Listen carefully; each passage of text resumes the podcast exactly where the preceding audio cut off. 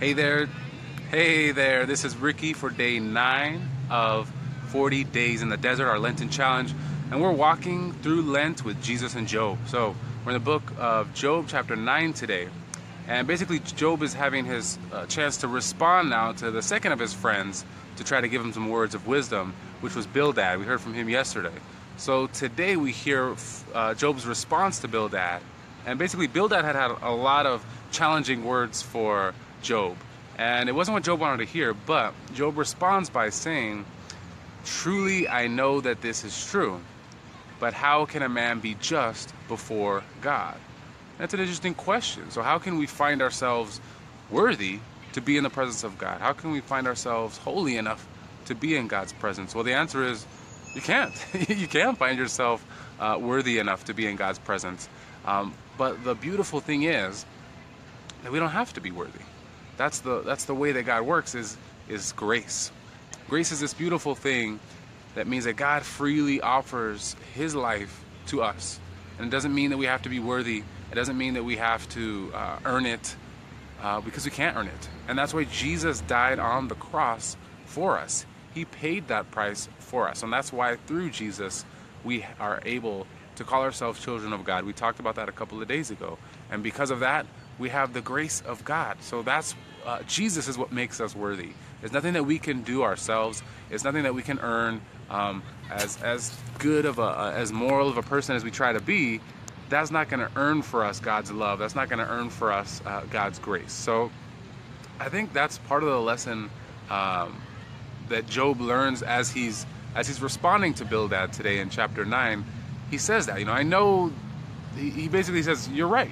I believe all those things are telling me that I've got to trust in God, and I can't let my suffering get the best of me. But how can I be worthy enough of God? How can I know that God's not going to smite me? He's not going to, send me to hell because I know I'm a sinner. He acknowledges the fact that he's a sinner, and that's important too. So we've got to acknowledge the fact that we're not perfect, that we've got sins, that we've got all these areas of our lives where we need God's help, and it's only through Him that we are made worthy. We're made worthy through the sacrifice of Jesus Christ on the cross. We're made worthy through the grace of God. So it's an interesting way that things work. In our world, we're used to having to pay for something in order to get it. We have to ask for something in order to have it. But that's not the way that God works. God's grace is a free gift that comes from Him. We don't have to do anything to be worthy of it. What we do have to do is to accept it. And that's kind of what Job has to learn today, is that he says, who am I to be worthy of God, right? Well, you're nobody. You're just another one of his creatures. But that's the beauty of God's love, is that he loves us all more than we would ever even understand. And so we've got to learn to accept the love that he has for us, accept the grace that he wants to pour out into our lives. And that's the interesting thing. God never stops pouring out his grace. His grace is always there, raining down from heaven.